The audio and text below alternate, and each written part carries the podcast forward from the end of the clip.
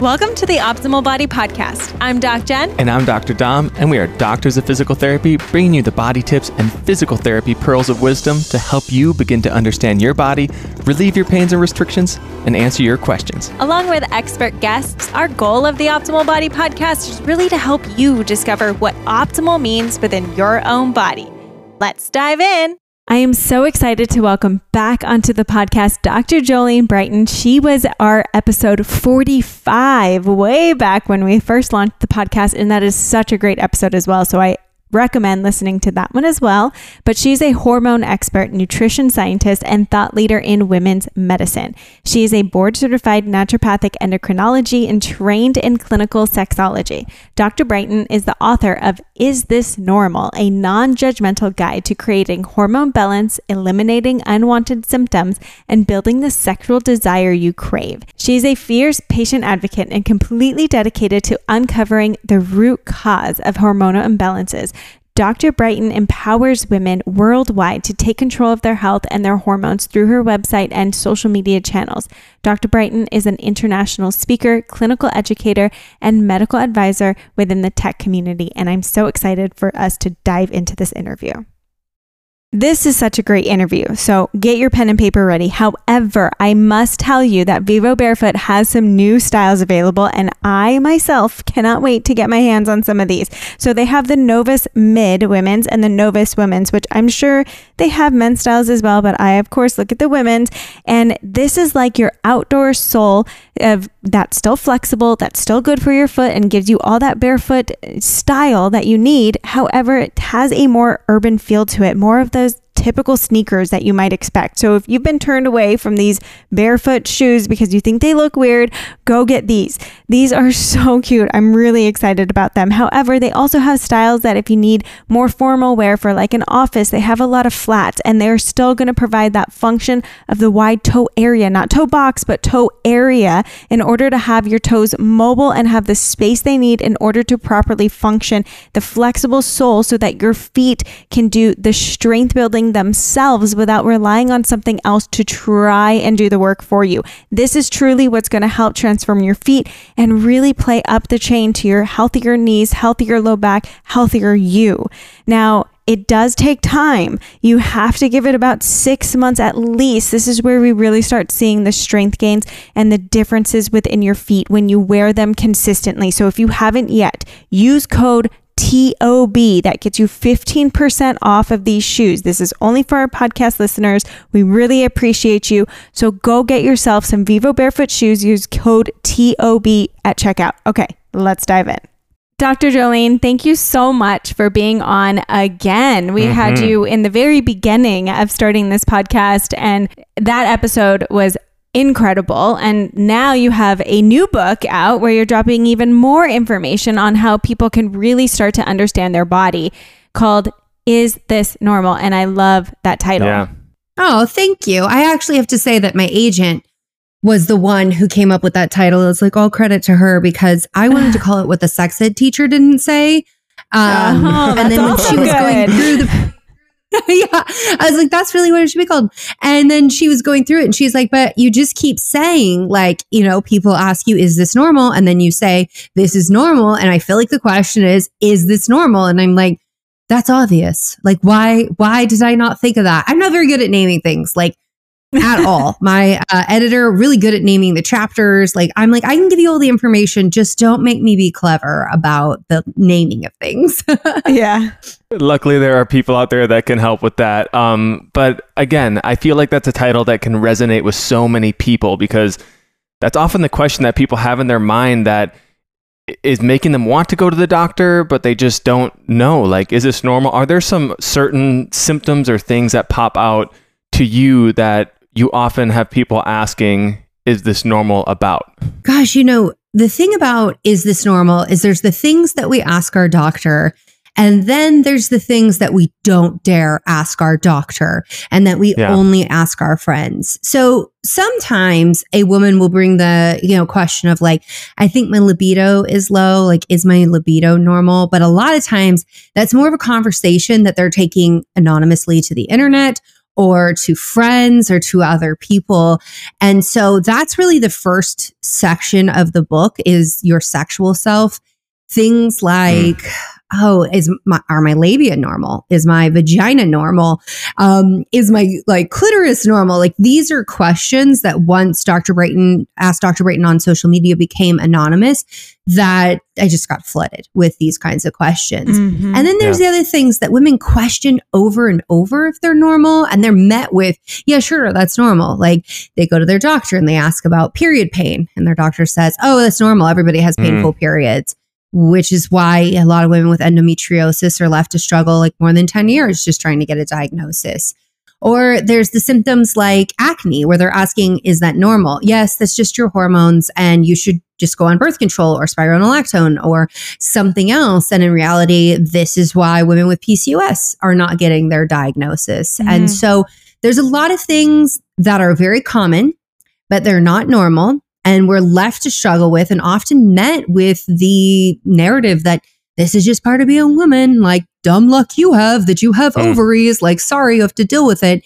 And that's the section of my book on your cyclical self that i get into I mean, everything you just laid out is so, so true. And I hear it all the time. And it's something that I grew up with the narrative as well as, you know, oh, that's just what happens on your period. And that's just, you know, oh, you're going to have acne. And it's just something that's so common. And we don't really know where to seek answers and what to really do. So, where can someone start if they're saying, you know, well, I am experiencing a lot of these symptoms. I get so much pain every single period, or I'm constantly breaking out. Like, where can someone start to? To begin identifying where can this be coming from? What's the root cause? What should I be doing? Yes. So as you frame all of that, that sounds really overwhelming if anybody has like this going on, right? Because that's ex- and that's normal. What you just did, what you just said is exactly how our mind goes. Like like, hi, I'm a human too and this fleshy body's had its own problems and I've done the same exact thing. And so, you know, the first place to start is tracking your symptoms, like writing down what's going on so that you can get an understanding and quantify these things. Like is your acne every single day out of the month? Or does it tend to flare, be really bad certain times of the month, and other times of the month, your skin seems clear? When it comes to things like period pain, if you put on a scale of one to five or one to 10, whichever one you're more comfortable with, with like 10 being like bananas pain, like you can't get out of bed. It interferes with your activities of daily living. Like you can't go to school, you can't go to work, you're vomiting. Like it's so bad. That's a 10. Write that down. And so that you can start to have that data that you can bring to your doctor. I talk about all these pieces in the book and I also give checklists. And the reason why there's so many checklists in the book, and there are a lot, is so that you know the data that doctors should be looking for and should be tracking. And you can identify that and help your doctor be more successful in diagnosing you by bringing in that data. And then, of course, I'm going to give you lots of tips in the book. So, depending on what you're working with, I have quizzes to help you understand your hormones and then solutions about what to do about certain hormonal issues. And then there's a entire appendix. It's a chart called cycle symptom relief. And it's the most common cycle related symptoms that we face. And I give you the nutrition, lifestyle, and supplement protocols to help you feel your best and hopefully eliminate those for good. And I think that's, I love that you have that cyclical section because I think that's where a lot of people will struggle is they hear that certain things can be common during certain, you know, parts of your cycle, your menstrual cycle uh, versus others. And then it's just kind of left up to the person to start to determine, well, it, is this the normal kind of cyclical symptoms I should be getting, or is it something that is a little bit beyond that? And kind of uh, when we just started, you mentioned something about libido. People, another topic that people don't like to talk about, and I'm sure that you cover a lot of this in your sexual self uh, section of your book. But what is because I know libido is something that can also kind of ebb and flow uh, just with someone's menstrual cycle. How could somebody start to identify if they're having irregular drops in their libido? Sir, you know that our libido can fluctuate with our cycle. Do you know how amazing you are that you that you know that? Like that is amazing. Social media is a great educator. I know, right? It really is. But um, I don't know if you know this, but not a lot of men. Uh, okay, that's not fair to say a lot. Uh, there is a significant number of men who don't want to hear this or don't want to read about this, um, and who make a make a lot of effort to hate on me for this on social media because they just want to believe that women are light switches. Like that's what Yeah. they've been told is like you turn Yeah. them on and you turn them off, and like what organism doesn't want to do like basically like the laziest thing possible like every single organism on the planet so i'm not like blaming anybody for being like why can't it just be easy friend i wish that it could just be easy but we're complex that's why i actually love my job so let's talk through like the different phases do you guys want to go through the phases of the menstrual cycle and what happens with That would be uh, your sexual Yeah. desire Let's do it. Okay, cool. So we'll hit it first with the period. So even though really your menstrual cycle is kicked off with ovulation, which is like all fun parts, right? Uh, it's the period that we learn it from, and the reason is is because it's really obvious when you're on your period, and less so obvious when you're ovulating. So with our period, that's when we have menstrual blood. Okay, that's obvious, but why do we have that? We have that because there's a drop in hormones and progesterone which we'll get to in the luteal phase, that one bottoms out. And progesterone can be a bit of a blocker in the bedroom. So, with progesterone out of the way, your testosterone can stimulate the tissues, stimulate your brain, and so can estrogen. And even though estrogen drops at the end of your cycle, it, by day two, estrogen's making a comeback. And by day three, like it is up enough that like we'll be measuring it in lab tests. So your uterus may be doing one thing, but those ovaries and your sexual desire have a different agenda altogether. So this is a time where uh, people are often surprised. They're like, "Why am I in my mo- in the mood and I'm on my period? Like, is that normal?" Yes, it is normal. One being, it, you know, like I just started bleeding today. The risk of pregnancy is like zero. So that psychological aspect can remove a blockage, a move a, bl- a brake, so to speak, and move move you closer towards sexual excitement, sexual desire. There's also the fact progesterone's not around. Estrogen, testosterone can stimulate the tissues. There's a lot of blood flow. I mean, obviously, right? But like Mhm. a lot of circulation happening in that area. And so it's not an uncommon time. Now, while you may find yourself being more in the mood, and period sex is actually really great for menstrual cramps, and you don't even have to have penetrative sex. I mean, that can be a massage, but an orgasm alone will release the endorphins and the things you need to feel good. The the caveat here though is that contrary to popular belief, blood is not a good lubricant. And so you Mhm. need lubrication. So the tissues may not respond in the way that you wish. And you're like, wait, I'm like really in the mood, but my genitals aren't having the same kind of response lubrication wise. That's normal because there's still not enough estrogen to really get those tissues flowing in terms of self lubrication. So, does that all make sense for the period aspect? Yeah. Cool. I just said a whole lot. So I was like, I should pause, see if there's anything that was confusing. Well, actually, there is there is one question Oh, yeah, that I for it. had because I I had someone say on my period I noticed that sometimes I do have some discharge within or like it, it looks like almost I'm ovulating while I'm on my period. Is that something that could be possible and something that someone might need to watch out for when they're on their period and having sex? Okay. So what I would think right away is that if somebody's saying I'm on my period, I would say, when are we talking about the first few days of your period? Because that should not, that should not be happening. Right. But let's say you're someone who has a six day cycle and maybe you also ovulate on day 11, then we might start seeing cervical mucus starting up on that day six. Or maybe you're even bleeding, bleeding seven days. And so day six, it's like we're starting to see changes. So we don't typically see that egg for, for people who are like, what are fertile, what's fertile cervical mucus? It's like Mhm. raw egg white. Like if you ever spilt that on your counter, congratulations, you've encountered fertile cervical mucus same consistency. Um, so we don't typically see that. It takes the rise in estrogen that's happening around ovulation for us to see that kind of cervical mucus. So this is where I actually love that you brought this up because we ovulate once a month. You are a major, major outlier if you ovulate uh, more than once per cycle. I shouldn't have said month, but cycle. So we ovulate once a cycle. We can only get pregnant one day out of that cycle. But sperm can live five days. Mm-hmm. So this is very important because again, like let's say you are, you know, bleeding for five days and then spotting for two. And on day seven, you have sex and you're like, I'm on my period. I can't get pregnant. But then four or five days later, here comes an egg. Well, that sperm can be waiting around. Your uterus is a good little tender to the sperm, and the, your uterus will keep those sperm alive. And if they live those five days and they're there, because this is what they do, they're loitering. Okay. Like that's how most people are getting pregnant. Sperm are just waiting around for that egg to like come out. And then they're like, hey, hey, girl, hey, I'm here. so you can get pregnant. So I'm glad that you raise that because if you are seeing fertile cervical mucus, that is indicative that ovulation is very close on the horizon. So if a baby is not on the agenda, let's definitely make sure that condoms are.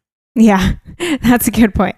It also makes me it makes me think of kind of an old wives' tale about how to have a girl versus a boy. Yeah. Is it is it true that the female sperm lives longer? So I really wish that there was like truth. I get asked this all the time of people being like, tell me how to have a girl, tell yeah. me how to have a boy. I'm like, well, I've had back to back boys, so I don't know if I'm your person. Like, obviously, I don't know.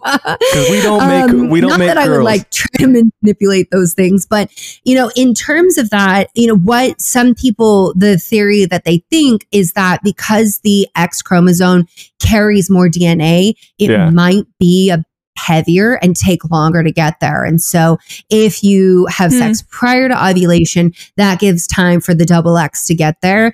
And then if you have sex like this, you know, the same day of ovulation, then the XY would get there faster. Here's hmm. the spoiler though. Uh, the egg determines who gets in. Mm. The egg is actually who determines which sperm. So it's something like so so what if the sperm are there? What if the XX is there? If it's not right, the egg's not going to let it in. So you might be trying timing all of these things only to end up like over and over with the same gender and it's like, well, the like the egg knows what what's up. Like the egg, we got to trust wow. that process. Like it's been doing it for a very long time. Entire species, whole lineage. That's fascinating because we hear that all the time, and like Dom's whole family only produces boys. so they keep blaming yeah, us it? men. It's really the egg's fault. Thank you. Oh, well, I mean, but like, here's the tricky thing though, right? Because forever it's been like, oh, if it's infertility, it must be something wrong with the woman, except that now we really understand we need more understanding, but we do understand that male diet, male's health plays a big role on the quality of the sperm mm. and on the DNA that's making it there. And so sperm quality can contribute to an inability to conceive. Okay, yes, obvious, but also increased risk of miscarriage, the health and the mm. outcome of baby. So it's like the, uh, I really like science. Can you get on it? Because I want to see it in my lifetime. Like way more information exploding around this because yeah. we thought we knew a whole lot for a long time, and now we're just coming to understand like like we always do. It comes full circle in science of like we really know nothing. Yeah. yeah. exactly. So going on with our cycle, where do we head then into? Perfect. I was going to ask you if you wanted to head to the latter half of the follicular phase. So the follicular phase is like this big arch umbrella like covering the period. The period's part of the follicular phase. But once the period ends, things are changing noticeably in the body. So this is where we start to end end up into that like sexy phase. So we're moving we're moving to what is uh, some researchers have termed the sexual phase. But to get there, first estrogen has to start rising. So in this later follicular phase, we're going to see both estrogen rising, we're going to see testosterone rising. We're going to see that we start, okay, like we, when it comes to arousal, the tissues can self lubricate better. Like as we get closer to ovulation, these things get a lot easier and we still don't have progesterone around.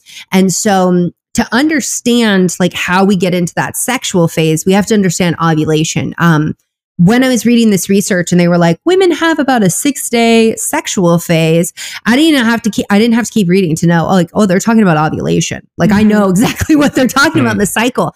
But why I love this is because if you don't want to have a baby, um, so like in terms of like learning about your cycle, I think everyone should learn about ovulation. But when we're talking about sex, if you don't want to have a baby, like even the the thought of like ovulation and talking about that way can kind of be like a, it can be a turn off. Like that can be the thing that's like, yeah, that's putting a breakup on my desire right there.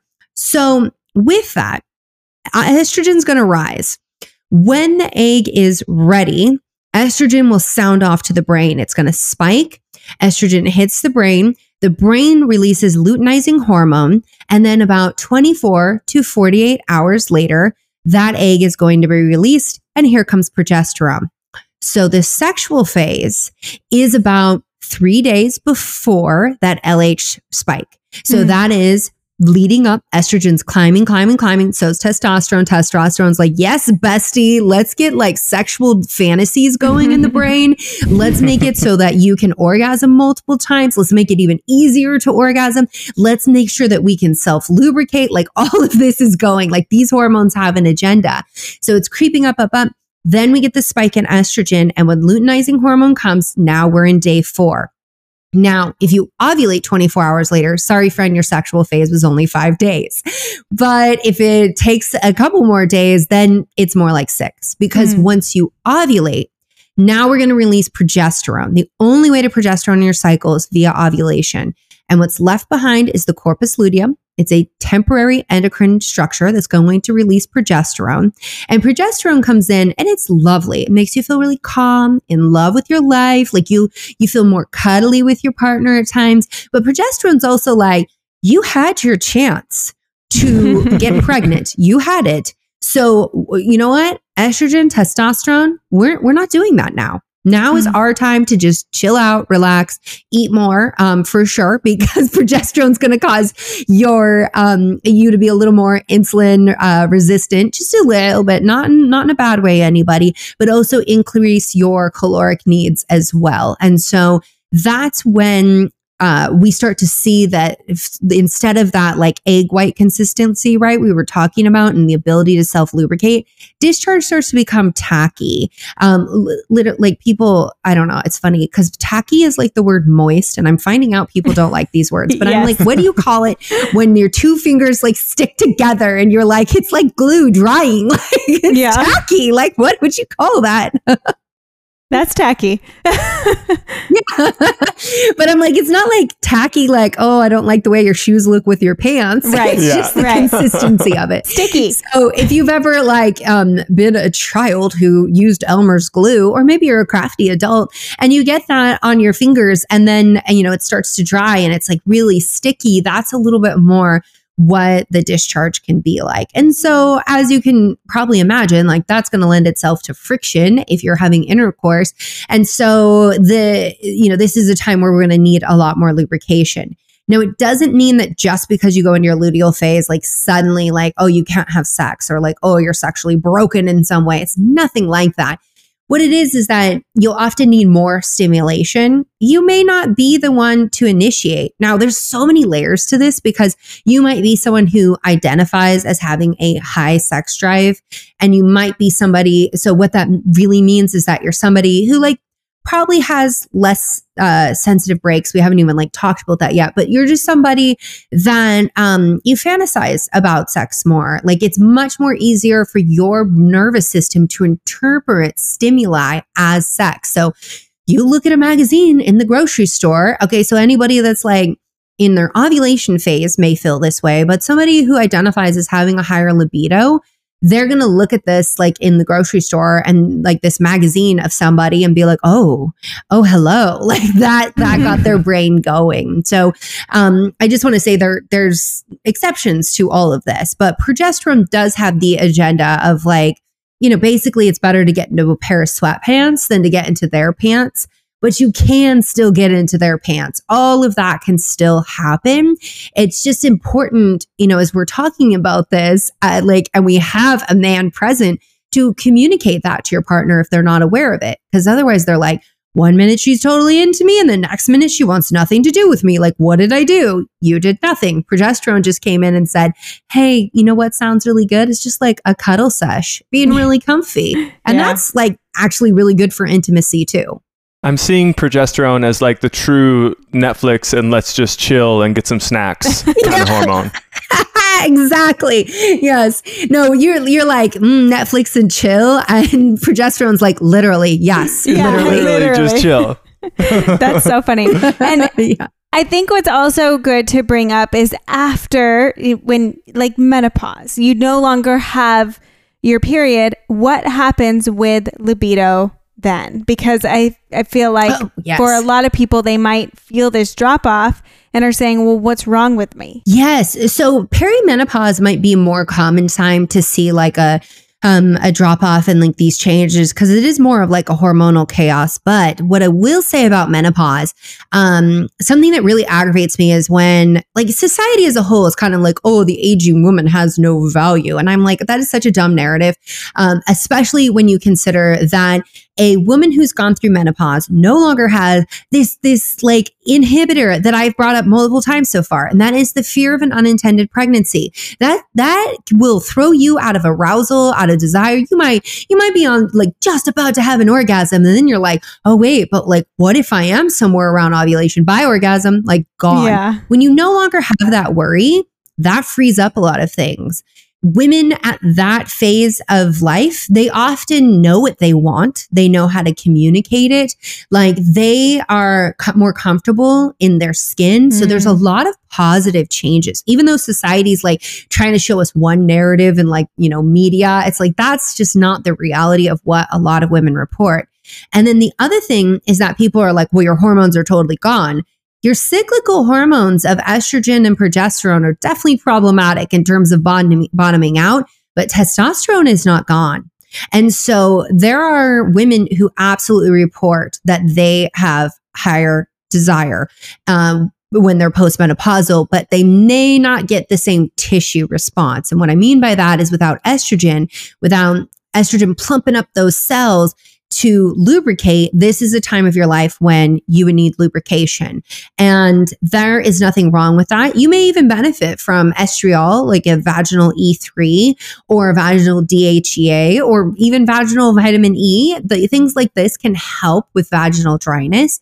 Uh, but what I will say is that there's a lot of stigma around lube. But as I just explained through our cycle, like we all need lube at some point Mhm. if you are sexually active, like at some point you need lube, and there's absolutely no shame. In the book, I actually say a lube free bedroom is where good sex goes to die. It absolutely is. So I see a lot of men telling on themselves on the internet where they'll say things like, you know, if you have to use lube, she's not the one. And I'm like, well, clearly you're not the one because you do not understand how her body works oh or my gosh. how much better sex is with lubrication. That's crazy if they're really saying that. And again, not understanding the female body at all. yeah, and I think uh, to your point of where you you know you like gave me a kudos for knowing that um, someone's libido can go up and down throughout their cycle. I- I, I just feel like this is something that is just becoming more and more common. The more that we're talking about women's health, pelvic health, hormonal health, all these things is for the man in a relationship to educate themselves on these things and that it is so beneficial for many reasons for your sex life, your intimate life, for what you eat on a regular basis.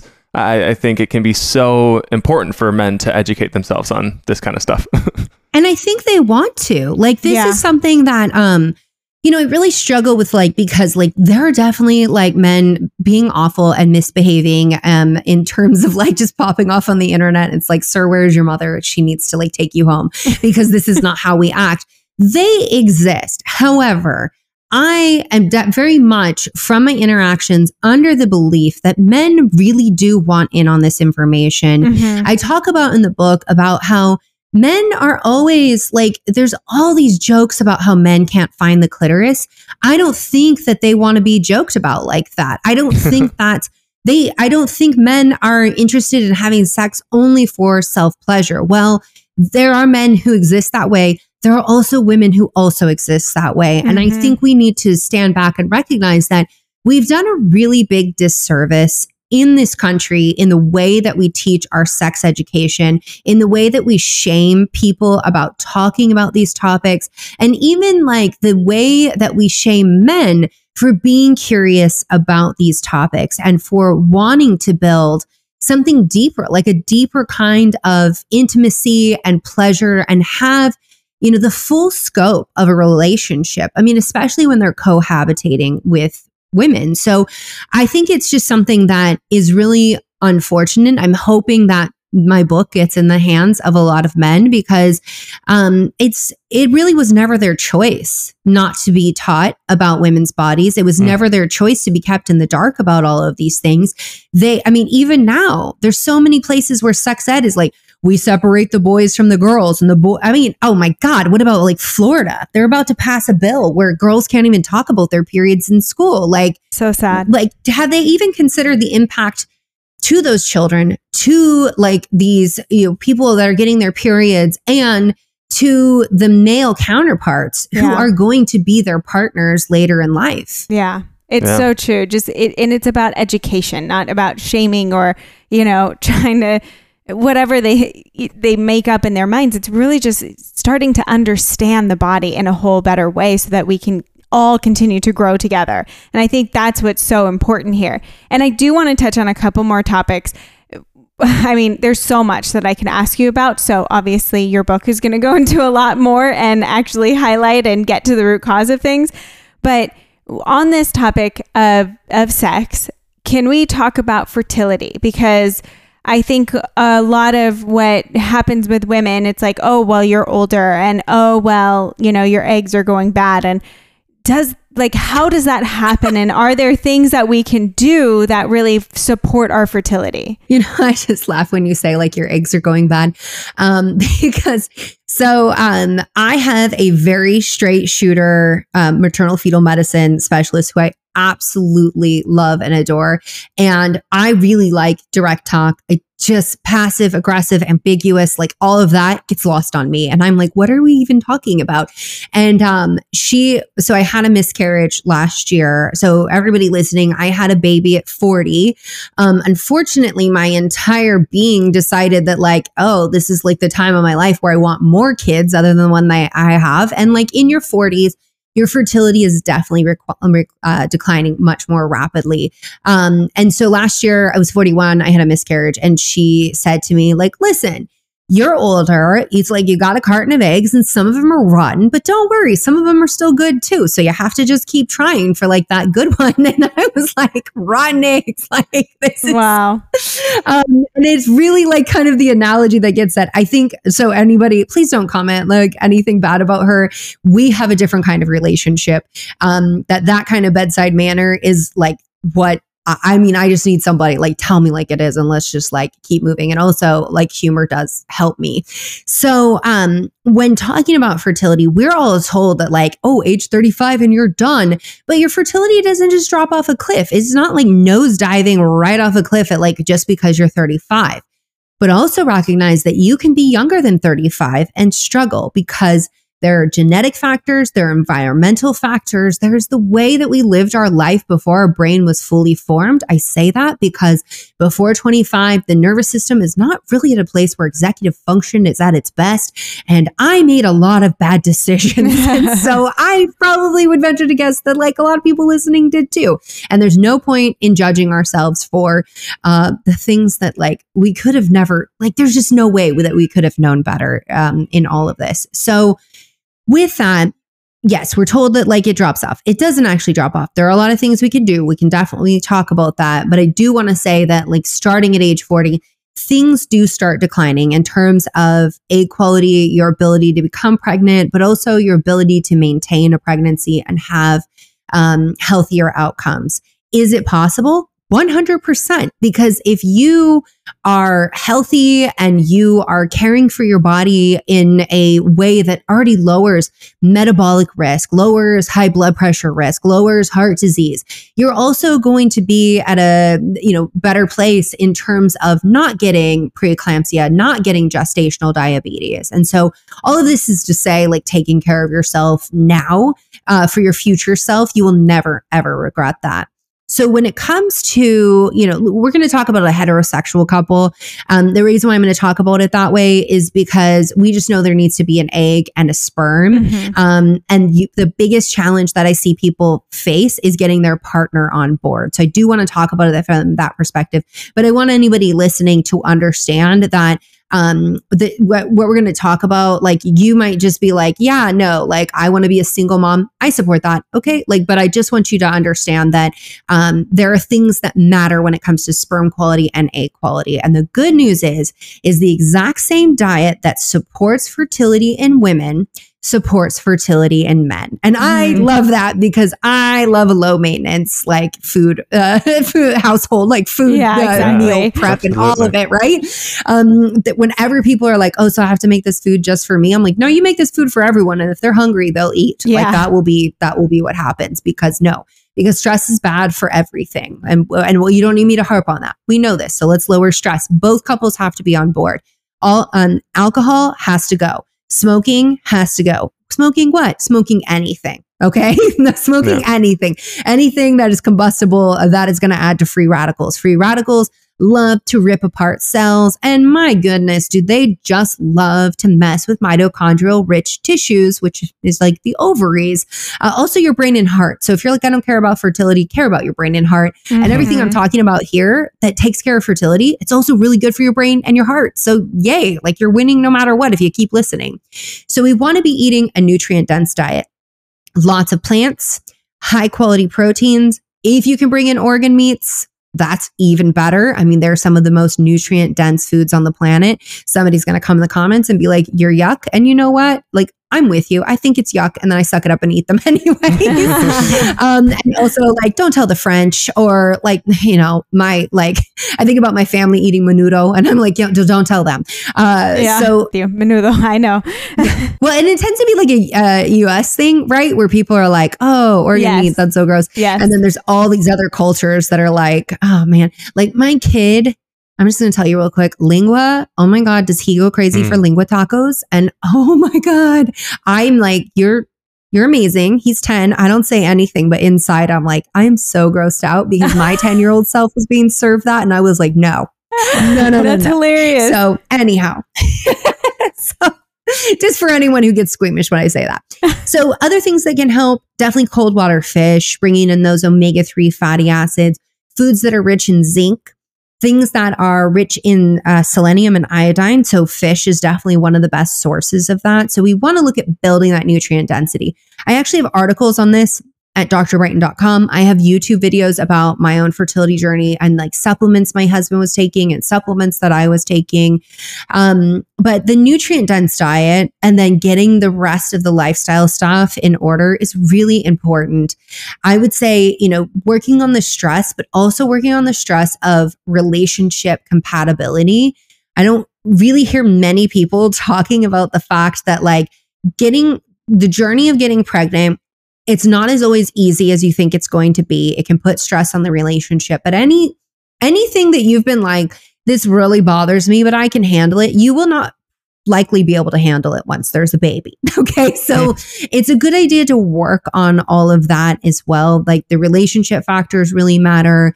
And then taking a look at environmental toxins. This is something that we are seeing uh, it's really scary. There's a great podcast actually called Baby or Bust Hmm. uh, by Dr. Lora Shahine. I'm going to introduce you to her because you should definitely have yeah, her as a would love guest. her. That'd be she great. um, brought in the researchers um, behind the studies showing us that male fertility is that's what's dropping Mm. off a cliff. Okay, not like age 35. No, male fertility is like seriously dropping and male sperm uh, today is about 50% that's about what men have is about 50% of what their grandfathers had Oh my gosh. and Gosh. there there's a lot of talk about endocrine disruptors and i think dr lora shahine is definitely somebody that i refer to she is a reproductive endocrinologist and back i mean back when i was talking about endocrine disruptors and people were like oh you're just a quack and like it's you're fear mongering people like she was there saying it as well because of what she sees in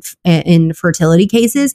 And i'm like th- if this isn't the way it always is in medicine is like well, it's not like really reflect like affecting like, you know, we're not seeing like, you know, these big impacts in these ways. It's just women. It's just women, right? And then these studies started coming out about men and they're like, oh, maybe we should listen to that. Like, hold up. Like what there's something to that. There's a whole lot of something to that. So um, what am I talking about with endocrine disruptors? These are chemicals that come in, they can stimulate your cells and cause DNA changes in similar ways like estrogen can. They can alter testosterone production and utilization.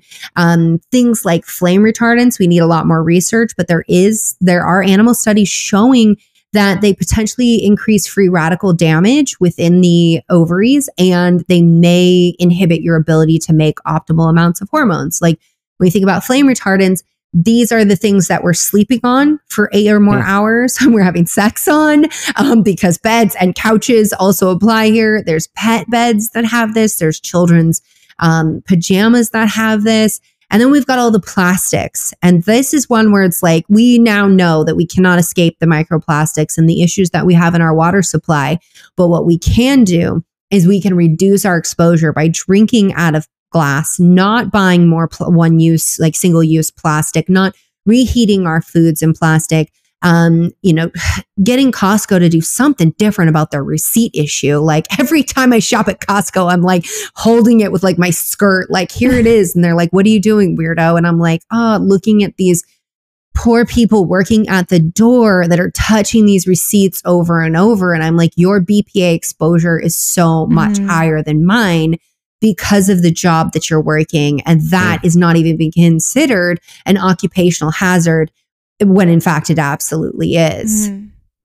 That's huge. And I think beginning to to open this door of which can feel overwhelming, right? To say, well, what am I putting in in on my skin and in my hair and and around my house and what am I cooking on and you know it can feel really overwhelming but I like you know, I actually got to have you on yesterday as well. And I like that you uh, said, rather than thinking, let me overhaul everything, the next time I need to replace something, can I replace it with something better? And can I get a little bit Absolutely. smarter about what I'm adding back into my life? And I love that you said that because it, it takes away that overwhelm of thinking of every little thing that we can do different. It's a lot. Yeah, and it's expensive. Yes. Like, yeah. okay, so pink tax is real. Uh, don't come and fight me on this because it's actually well documented, whether or not you want to believe it. Like, we pay way more for our products. And so if you just tell someone like, oh, you need to like replace all your makeup, all of your shampoos, yeah. conditioners, lotions, like all of that, it's like that adds up so quick. And so not only is it financially overwhelming, but it's mentally overwhelming. And when you get overwhelmed, you usually make no decision, which is continuing doing the same thing over and over. Even and then you're living with this like cognitive dissonance of like you know that you shouldn't and yet you are and so now that is also really bad for your health. So instead of doing that, absolutely look at what you can replace and recognize that like you know like right now the stanley cups are like so like when people are like oh these are like the best things ever i was like people are like trying to get the hockey cup? Like i don't understand this. Well played stanley cup. Um but those cups like i i um i ended up getting one like that was on clearance on amazon. Apparently nobody wanted it but i was like you know it fits in a cup holder. This is a win. But when I looked at the regular price, I was like, man, just drink out of a mason jar. Yeah. just drink out of a mason jar. And that's like literally what I do is that like when I don't want to make fresh pasta sauce, I like buy pasta sauce at the store as we all do. And I just reuse that jar. Um, yeah. And then I just got taught um, that you can actually, the peanut butter jar lids go on those jars. My life has been like forever changed. Are those oh, plastic? Yes, but you're not drinking out of them and they're not staying in contact with your food. Um, so there's just like also economical ways. Like, yes, stainless steel is great, but so is glass. And nobody cries when the, you know, pasta jar gets broken in their kitchen. They're like, oh, like that happened, opposed to like the super fancy iced coffee like glasses that like exist out there which are super cute, but also like it doesn't like it doesn't have to be like this big financial burden and nor should it be. You know, another area that I think, you know, needs to be talked about is food as well. Yes. Trying to purchase organic as often as possible is important. it's not only important for you, but it's important for the farm workers, for the people who are getting exposed to this, like the people who are we know like in the central valley of california where they have high pesticide exposure like we see higher rates of certain cancers like thyroid cancer. Mm. and we are not talking about that. Like it's like people are like organic isn't more nutritious. Nobody ever said it was. Like that's not what we're talking about. We're talking about chemical exposure like things that are known to have reproductive harm and to be cancer causing. And yet you're acting like, oh, well, don't worry about it. Like, this is just the wellness industry telling you you have to do one more thing. And I'm like, nice way to like not care about like our overall ecosystem, let alone the people who are actually farming your food and bringing it to you. Like, the whole reason that you have food is because somebody had to work in a field to do that. So, it's to me, yes, they're going to have, there still are chemicals involved in organic produce, mm-hmm. but the exposure to things that we know are really, really harmful is going to be less. But not everybody's going to have access to that. And it can sometimes be more expensive. I mean, back 20 years ago, organic was hard to find and it was super expensive. And you know what happened? Is everybody started dollar voting. Everybody started buying it and we started seeing the prices come down. We saw it get more accessible. And that's the power and the potential we have because I just really think it's BS that there is some socioeconomical divide in who can reduce their endocrine disruptors and who cannot. Um, when you look at food, when you look at things like what is targeted to the BIPOC community in terms of like as as a Latina with curly hair, like the products that are marketed towards us, mm. yeah. they're not great. Actually, I would just say they're they're mostly garbage. They're really harmful yeah. and really problematic. And so I just don't think these divides should happen. I think it should be an even playing field where having having access to things that do the least harm should be universal. That's mm. what it. That's what we would love to see. Seriously, all head nods and slaps and claps over here because you just touched on so many important things, all the way from the endocrine disruptors to nutrition to helping level the playing field. And I think you said one really important thing that is difficult sometimes, but is voting with your dollar and not doing what's the easiest thing to do, but doing what you know is the right thing to do and starting to support those businesses that are doing the harder thing, producing things in a different way that might be slightly more expensive, but if enough people start to migrate in that direction, um, things are going to shift on a more systemic level. And I think the work that you are doing is incredible. Again, you mentioned probably four or five different things that we could probably talk for another hour and a half about. But that's why I think people should go check out your book. Is this normal? We'll have that linked up in our show notes. But can you tell everybody who might be listening uh, where they can learn more about you, learn from you, and get the book. drbrighten.com is my main hub, D-R-B-R-I-G-H-T-E-N.com. You can also find me at Joel, uh, no, at Dr. Jolene Brighten on TikTok, Instagram, and YouTube. And then you can buy Is This Normal anywhere that they sell books. And when you do, definitely check out the URL that's inside because I have created an entire digital cookbook to accompany the mm. book. And so in the book, you'll find it. The URL is mentioned multiple times with resources to help guide you on having your most optimal hormones. I think this is, I'm, I'm just so excited for this book because it's not just education, it's not just knowledge, but it's here are the tools. Here's what you can do. Here's how you can examine yourself. Here's how you can get to the root cause. And this is what's missing a lot, whether you're going to the doctor, trying to get lab tests done, trying to understand your body. So I love that you're bringing this again, so much information where whatever platform that you're learning from Dr. Jolene on. So definitely go follow her, go check her out and go get her book and, and start to learn about your body. Jolene, thank you so so much for always being willing to just bring the education and the knowledge in such an incredible way. You're you're really doing a lot for I mean everyone, not just women's health. You're you're helping to support people. So we just really appreciate you. Well, thank you so much. This was such a wonderful conversation. I feel like this is so special. I got to spend like two days in a row with you. I know. Um, so awesome. And thank you for all the work that you do. Like, I am always sending and sharing your videos with like everyone, if not doing them myself and being like, oh, remind her, like, get off your phone and go move your body. or anytime my husband's like, oh, this is bothering me, I'm like, here you go. Here's the video. So thank you so much for everything that you do. Oh, thank you. I appreciate that. It truly is always a masterclass in everything hormone health whenever we get a chance to talk with Dr. Jolene Brighten. So, hope you enjoyed that episode. If you want to get your hands on her book, check that out down in the show notes. And if you want to support our podcast further, please consider leaving a rating and review on your favorite podcasting platform. And of course, we will see you next time on the Optimal Body Podcast.